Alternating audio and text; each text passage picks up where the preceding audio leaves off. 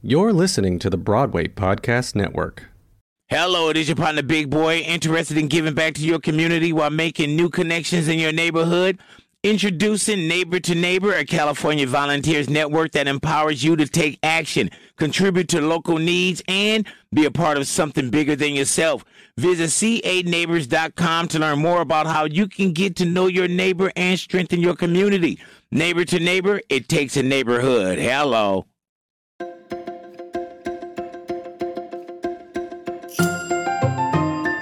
Good morning, theater lover.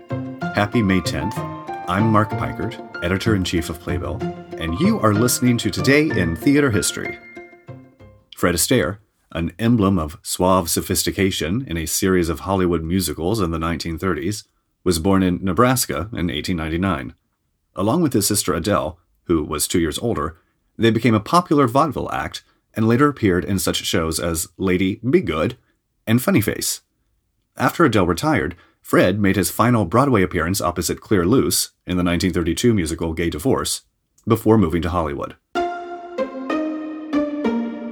A group of unknowns, Dudley Moore, Peter Cook, Jonathan Miller, and Alan Bennett, brought their comic revue Beyond the Fringe to London's Fortune Theatre in 1961.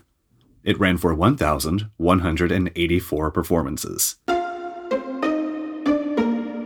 Peter Shaffer's double bill, The Private Ear, The Public Eye, opened in 1962 at London's Globe Theatre, where Maggie Smith starred for 549 performances.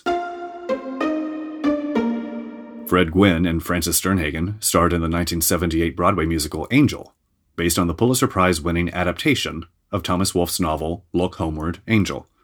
It closed after five performances at the Minskoff. Despite the short run, Sternhagen earned a Tony nomination. Carol Hall followed up the Best Little Whorehouse in Texas with The Best Little Whorehouse Goes Public at the Lunt-Fontanne in 1994.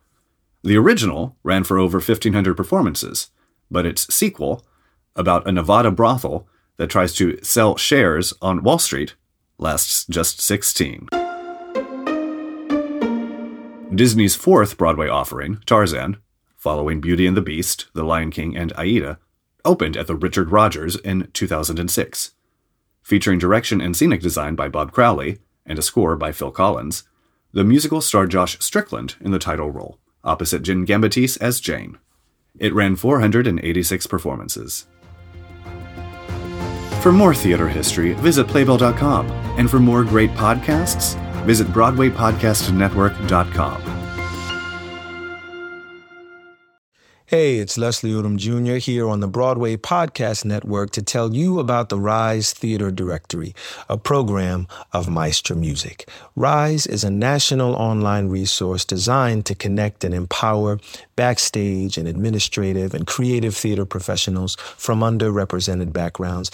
If you work or aspire to work in the theater community, this can help you find your next project. And if you hire theater professionals, search the Rise Theater Directory to find your next team. Create your profile now and get more information by visiting risetheater.org. That's theater with an R E R I S E T H E A T R E dot org because only together we rise.